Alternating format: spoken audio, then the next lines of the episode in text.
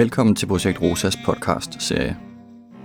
Under temaet Recovery og deltagelse skal vi høre afsnittet Recovery for Real med programleder i Regionen Syddanmark, Lisa Korsbæk. Hvordan har den historiske udvikling været, og hvordan ser det aktuelt ud med den recovery-orienterede praksis? Det vil Lisa Korsbæk, som er en af landets førende recovery-eksperter, gøre os klogere på.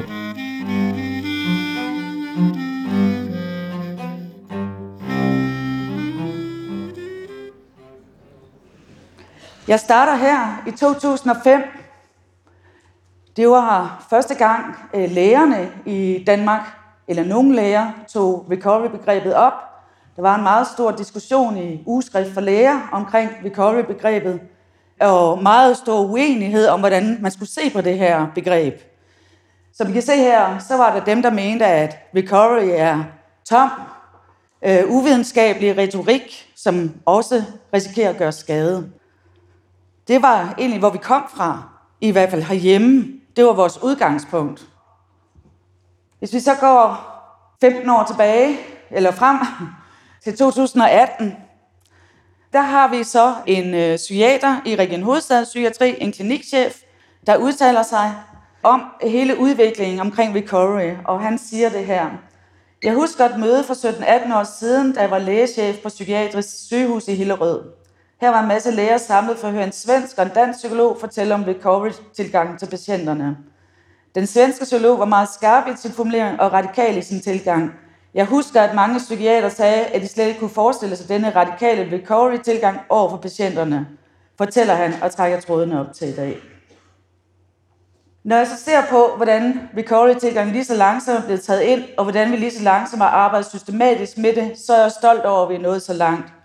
Mange af de ting, som lægerne korsede sig over dengang, er vi jo for længst forbi, og vi er faktisk meget længere. Vi kan godt se patienterne i øjnene og sige, vi tror på, at der er håb, og ikke bare tror på det, vi har en velbegrundet tro på, at der er et håb for alle mennesker om et bedre liv. Helt anderledes end det, jeg blev opdraget til, da jeg startede som psykiater. Ifølge det her, så er vi jo nået rigtig, rigtig langt. Og det er vi jo også på nogle punkter. Men alligevel vil jeg nu sige, at der er lang vej endnu. Vi kom fra det her sted øh, tilbage jo for lang tid siden efterhånden, for nu kigger vi internationalt. Vi kom fra et sted, hvor øh, brugerne fortalte om øh, processer i deres liv, som betød, at de kan komme et andet sted hen, øh, de ikke var kronisk syge, som fortalte om det, som stod frem om det på den ene side, og så havde vi på den anden side min begyndende videnskabelig dokumentation. Vi havde opfølgningsundersøgelser, man fulgte eller havde fulgt patienterne gennem mange år, som begyndte at sige, altså det forløb, som vi tænkte i forhold til den værst tænkelige psykiske lidelse, skizofreni, øh, viste faktisk et andet forløb, end vi har tænkt faktisk lige siden 1910. Recovery handler om at forlade forestillingen om psykisk lidelse som noget kronisk. Når recovery i dag i langt højere grad end tidligere ses som en reel mulighed, også for patienter med de sværeste psykiske lidelser, så skyldes det dels en aktivistisk brugerbevægelse, dels videnskabelige studier som har dokumenteret, at mange mennesker med psykiske lidelser kommer sig. Faktisk så samlede man i 2007 en masse studier rundt omkring i verden, som havde fulgt mennesker med skizofreni i 25-30 år. Mange af dem var det, der hedder retrospektivt, det vil sige, de går, langt, altså går tilbage i tid for at se på diagnosen dengang, og så kontaktede dem i dag for at se, hvordan var deres liv i dag, 25-30 år senere. Og det viste altså et helt andet forløb, end vi havde forestillet os. Og en eller anden grund, så oplever jeg, at det her budskab er faktisk ikke altid sivet godt nok ind. Vi tænker et eller andet sted stadigvæk, at skizofreni, det er en alvorlig diagnose, men vi tænker også, at vi måske på forhånd har en idé om, hvem der kommer sig, og hvem der ikke kommer sig. Men ved Corey er jo netop, at det har vi ikke nogen idé om. Det ved vi ikke, for man kan ikke forudse det i det større perspektiv. Der er så mange ting, der spiller ind. Recovery som tilgang handler om at insistere på håbet. Man kan sige, at håbet er videnskabeligt begrundet, fordi vi ved, at mange vil komme sig, og vi kan ikke forudsige hvem. Derfor skal muligheden holdes åben. En af dem, der internationalt har haft stor betydning for at udbrede recovery-tænkningen, er amerikanske Patricia Deegan, som selv er kommet sig af en alvorlig skizofreni-ledelse, og i dag er psykolog og forsker. Deegan har været med til at forme forståelsen af recovery som en proces, mere end et bestemt defineret resultat.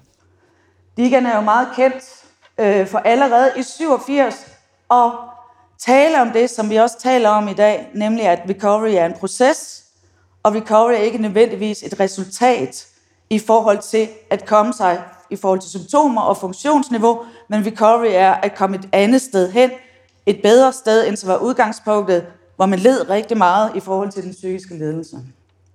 I Skandinavien har den svenske psykolog Allen Topor været en pioner i forhold til at udbrede recovery-tilgangen. Og i Danmark indledte Pernille Jensen i 2003 den første egentlige recovery-undersøgelse, der byggede på brugere og pårørendes personlige recovery-erfaringer. I løbet af de sidste 15 år har recovery-tænkningen fået en helt anden status. Den er rykket fra periferi til centrum. Recovery kan man jo godt sige er flyttet fra periferi til centrum. En gang var recovery noget, der tilhørte de mærkelige få, dem der egentlig ikke havde forstået, hvad det hele drejede sig om, dem der ikke havde fattet, hvor alvorligt det var at have en psykisk ledelse, dem der var idealister, utopister osv., til at alle taler om recovery i dag. Så kan man sige, retorisk og strategisk er det flyttet ind. Vi ved det alle sammen. Det ligger i vores visioner, i vores strategipapirer, i vores handleplaner osv. Og hvis vi kigger sådan overordnet organisatorisk, altså på de handlingsniveauer, der er på sådan et overordnet organisatorisk plan, så kan man jo også sætte kryds ved mange ting. Altså inddragelse af brugere og pårørende i beslutningsforer i forskellige sammenhænge, også i projekter. Øh, recovery-skoler findes mange steder i landet på regionalplan, kommunal, også frivillig undervisning inden for recovery. Personale sammensætning er så småt ved at, jeg vil ikke sige ændre sig, men den bliver at blive suppleret med peers, medarbejdere med egne erfaringer. Patientstyret indlæggelser har været her nogle år efterhånden, eller en del år efterhånden, hvor patienter, godt nok med forudgående visitation, kan indlægge sig selv. Netværksbaseret tilgange arbejder vi med. Øh, fælles beslutningstræning er på dagsordenen rigtig mange steder. Og så hele antistigmatiseringskampagnen, som vi jo har haft i mange år. Så der er sket rigtig meget. Og som sagt er det flyttet ind til centrum. Man kunne også godt sige det ved et andet ord. Det blev stuerent. Men selvom recovery efterhånden er blevet stuerent og et begreb, vi støder på i mange sammenhænge, så er vi ikke i mål endnu. Faktisk har et nyere phd studie vist, at recovery-orienteret praksis kan være svært at få øje på i den kliniske praksis. For nogle år siden blev der lavet en øh, PhD af en, der hedder Anna Valdemar, som kiggede på praksis, var helt nede i praksis, det vil sige på psykiatriske sengeafsnit, og kigge på, hvordan så det ud i praksis øh, i forhold til patienternes oplevelse af øh, recovery-orientering. Og det skete blandt andet ved at, øh, observation, altså ved at observere, men også ved at interviewe patienter, der var indlagt. Udover PUD'en, så blev der udgivet forskellige artikler, og konklusionen i Annas PUD, det var jo meget den her, som øh, måske er noget, der kan diskuteres i løbet af dagen, men det konkrete handlingsniveau, når vi når ned til det, så kan man sige, at recovery-orienterede principper udfolder sig i sundhedsprofessionelle bevidsthed og talesprog. Vi har jo alle sammen hørt om recovery, vi ved alle sammen, hvad det betyder, men alligevel forstås det også forskelligt. Det udfolder sig i en retorik, vi bruger løs af begrebet recovery, men de udmønter sig ikke nødvendigvis i handlinger eller i patienternes oplevelser. I stedet så oplever patienterne, de her patienter, der bliver interviewet, at øh, recovery de er forhandles inden for en øh, begrænset ramme. Altså patienten har indflydelse på små områder, men den overordnede ramme, kan man sige, hvad det er for en, en øh, område, man har indflydelse på, det er besluttet på forhånd af øh, personalet for eksempel, der har beslutningskraften. Og så det sidste, det er jo det der med, at øh, konkurrerende hensyn, begrænsede ressourcer og arbejdsgange, som jeg er sikker på, at mange af jer kender, ikke er med til at understøtte den recovery-orienterede praksis, som vi gerne vil have. Et anerkendt engelsk studie, som bygger på forskningsresultater om, hvad mennesker selv har peget på som betydningsfuldt i deres personlige recovery-processer, har fundet frem til fem centrale dimensioner. Det er blevet til den såkaldte CHIME-model. C'et i CHIME står for connectedness, som kan oversættes med samhørighed eller forbundethed. Det at høre til, at være en del af noget, af fællesskabet. H'et står for håb, I'et for identitet, M'et for mening og E for empowerment, som blandt andet kan oversættes til handlekraft. Man kan derfor sige, at en recovery-orienteret praksis gerne skal understøtte de fem dimensioner. De her fem punkter, samhørighed, håb, identitet, mening og empowerment, er alle sammen del af det, der hedder Chime-modellen, som nogle af jer også sikkert har hørt om. Men det er de elementer, som kan være afgørende for mennesker, at vi fokuserer på, for at mennesker kommer sig. Det er de ting, og grund til, at man bruger de fem elementer, det er, fordi det er afdækket via et stort review, hvor man har samlet en masse undersøgelser af brugernes egen perspektiv på, hvad der er betydningsfuldt for dem i deres egen recovery-proces. Alt, hvad vi gør i vores arbejde, i vores praksis, skulle gerne understøtte de her elementer. Connectness, samhørigheden, håbsfølelsen, mening, identitet og empowerment.